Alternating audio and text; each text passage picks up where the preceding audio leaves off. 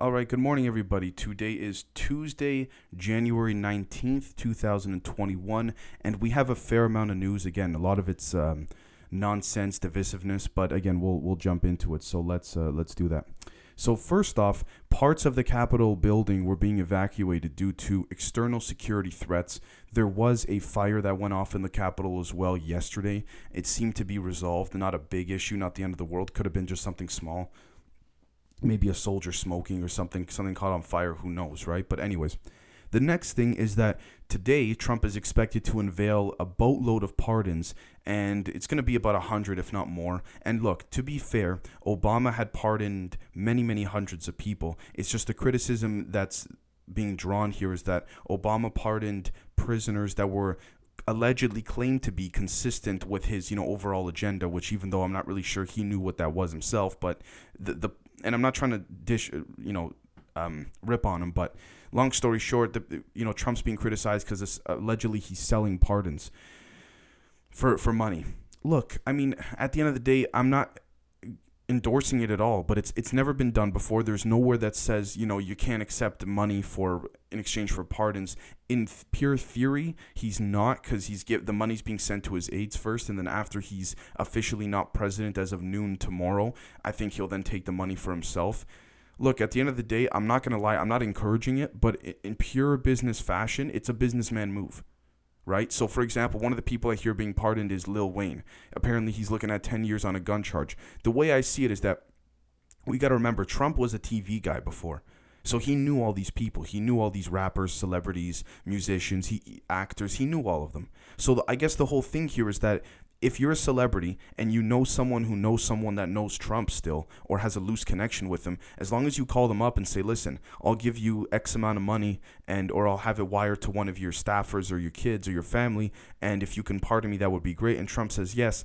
In pure, I, I understand the ethical reasoning behind it, but in pure textbook theory, there's really nothing against it. Now, I, I mean, there's nothing, there's no law against it. Now, I could be wrong. Maybe there are certain things that could be implic- uh, indicative or indicative of some type of legal repercussions, but I have yet to see that. So, anyways, the next thing is that Germany announced detainment camps for those who break COVID-19 protocols. Now, that sounds like a little bit a little bit scary, especially considering Germany, you know, given their past and all that. Um, I do want to say that this is by no means a reflection on the German people. I have a lot of friends that are German, fantastic people. It's more so a, re- a reflection on the German parties and the governments not all of the people within those parties, but again, Angela Merkel apparently gave the go ahead to say that they will be people will be detained if they are not following the COVID nineteen lockdown and restriction guidelines. So look, at the end of the day, if people are not upset about, if enough people are upset about it, the way I see it is that people will protest and unfortunately riot. And it seems like you know, again, the same way that this has been occurring in the U.S it might occur there too if people are that fed up. So we will see what happens. Again, it's not my place to give you guys my my statement on these things. So or my opinion on these things. It's just for me to report it. The next thing is that Governor Cuomo, Andrew Cuomo, will not be going to Biden's inauguration, citing right wing threats as the reason he's not going.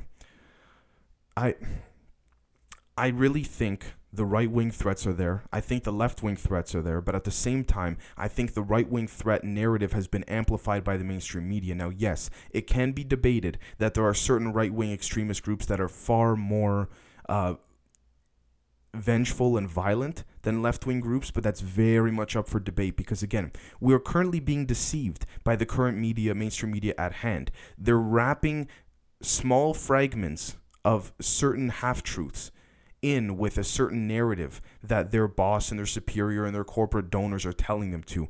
It's in it's to keep people divided. When you keep them divided, you can create more control while that division of the that distraction of division is occurring, right?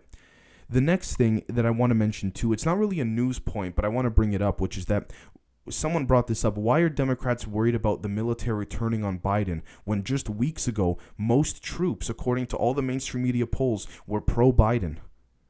I mean, look, it's a great point. It's simple. They're trying to start, uh, spark division. I'm not saying there isn't anything there. There is, but to say at the same time that it's all Donald Trump fault, Donald Trump's fault, not true whatsoever, guys. He okay, arguably he lit the fire to the flame, but the it was already there. The gas was like metaphorically, the gas was already spilled on the floor. So if it wasn't going to be Trump, it was going to be somebody else. You know what I mean? And again, I'm not saying he's good or bad. I'm just saying if we look at it from a totally neutral stance, that's what it is.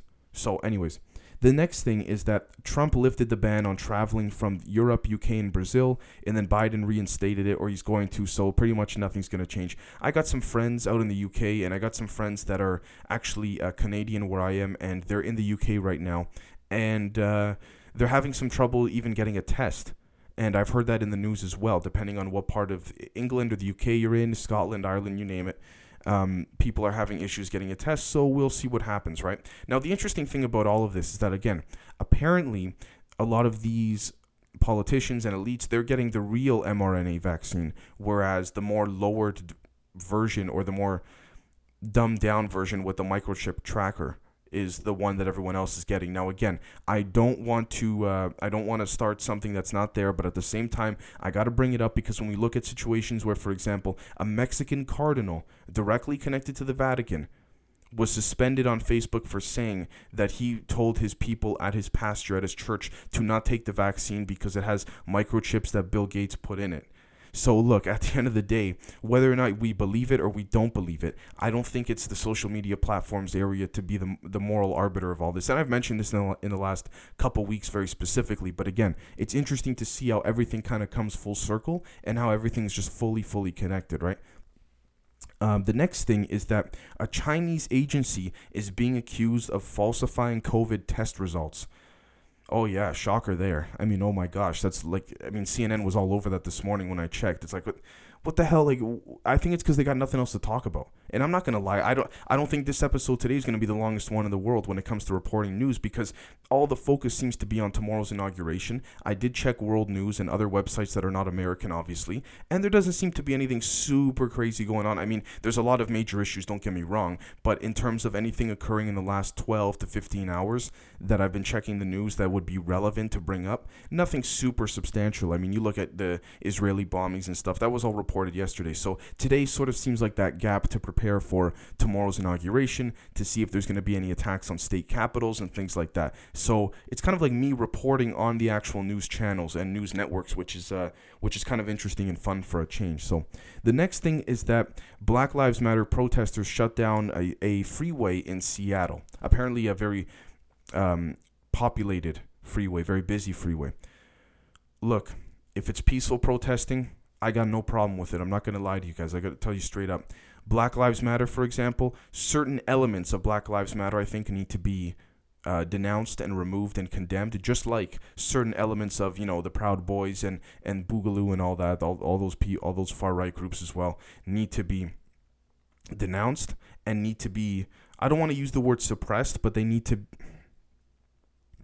They need to be rectified. Let's call it that.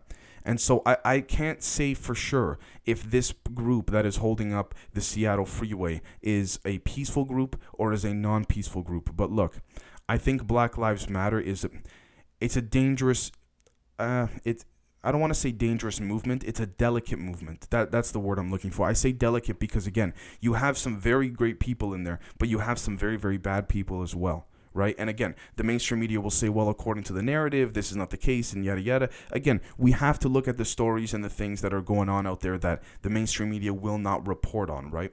And so we have to try to do our best to dig up those stories and see where it comes from and what we can get from it. The next thing is that after alarmed over many deaths, Norway maintains its policy on the Pfizer vaccine, which I guess is whatever they said they're taking each patient with their own medical context before deciding to give them the vaccine. So let me just recap that there were about 23 people that died in Norway. 13 of the 23 were seniors that seemed to have some type of adverse reaction to the COVID vaccine. However, the government of Norway and their medical institutions and organizations and establishments have said that they have not found reason enough for this to be justification to slow down or halt the Pfizer vaccine distribution. However, they have said they are on alert. Now, I did see a video where I believe it was something like 80,000 nurses in Norway. I believe it was Norway held a press conference talking about how they're against the vaccine. I didn't look into the full video. I didn't watch the full thing to tell you guys the truth. I do believe it's something that is totally real. I don't think it would be faked for any reason. Um, was a large, large table with tons of nurses justifying their reasoning, and I think the mainstream media will never report on that. So again, it's interesting to see that when certain videos and certain things get suppressed, how it all pans out. The next thing I want to cover very quickly, and I'm not trying to make this about myself because I did, I will be mentioning it in the uh, the episode later today, uh, is about my video. Uh, the Veritol using biorhythms to stage false flags has been age restricted. Um, they they put a monetization lock. I did promise uh, you guys I would never monetize my videos, so it doesn't really make a difference to me. But they took away the ability for me to monetize it, which is fine, whatever. But they also put an age restriction and they said, you know, our team personally reviewed this video. So why is it that the one video I make, not about a specific conspiracy, but just the one video I make discussing free thought gets censored? You know what I mean? So, anyways, not to make it too much about myself, but I just wanted to bring that up. The next thing is that Qatar called on the Gulf nations to engage in diplomacy or diplomacy with Iran, pretty much meaning, hey, be friendly to Iran, be nice, calm the hell down. Look, Iran's got issues with a bunch of countries, not just the US, not just Canada, not just the West. They got issues with everybody, Israel and all that. And so it's interesting to see what will happen here. Very interesting to, to speculate as to what will occur with Iran. Again, I know a lot of people from Iran, uh, great, great people. I'm talking more about the regime. They've been known to support, you know, uh, Islamic extremist groups and things like this, you know, Hamas and all that. And look, it's a very touchy subject, not in the, not in terms of political sensitivity, but in terms of physical sensitivity in a military and strategical sense. Because when we look at it, what we'll see is that it's almost like okay, it depends on what political view you have that'll translate into a physical action because militarily because if you have a certain view that's like, well, they're their own country, they could do what they want. We don't care if they sponsor terrorists as long as it doesn't affect us at our own country or our other partners. And I, I'm sure our other partners would agree. That's one view. The other view is that no, we should completely rectify terrorism from the entire world and you know nip it in the butt. No matter what country, go screw yourself. You know, especially with the U.S. Uh, having been on this worldwide hunt to destroy terrorism thing for the last 20 years, it'll be like, no, we're the U.S. We're the reigning power of the world. We're partnered with God. Uh, you know um, so many goddamn countries that you got no say in this. We don't care if it's your own country. You're in enforcing and enticing and inciting stabilized um, militia groups of terrorist cells. So we're gonna do what we want. Again, depends on the worldview that you take because there are justifications to both reasons. I'm not going to lie. So it's really not that difficult to understand both sides of it. The next thing is that Palestine is receiving its first batch of Russian COVID vaccines. Now, what makes me look at this is not so much the Palestinians, but when Russia had said many months before the US vaccine was announced, Russia had said they had their own and that it worked and that they did they did admit they skipped a bunch of steps or my apologies they were doing steps 2 and 3 in 1 which was you're going to step 2 was the testing step 3 was the mass rollout and then step four was the the final just you know inoculation of the whole country they were testing it while rolling it out on a small scale so look the way I see it is that if it works, it works. Putin said he gave it to his daughter. I don't know if I believe that. I'm not going to lie to you guys. Um, but at the same time, if it works, it works. It's very simple, and we'll see what happens in Palestine after um, after they get the vaccines. And one thing I wanted to point out as well too, you notice when it comes to reporting the news, it's always about well, we'll see what happens. We'll see what happens. That's always the way that it's concluded which is why it's like when you look at the mainstream media, it's like the hell are you guys talking about all day, you know? Anyways, the next thing is that the Pentagon said they're accelerating their efforts to root out far right extremism within their own ranks.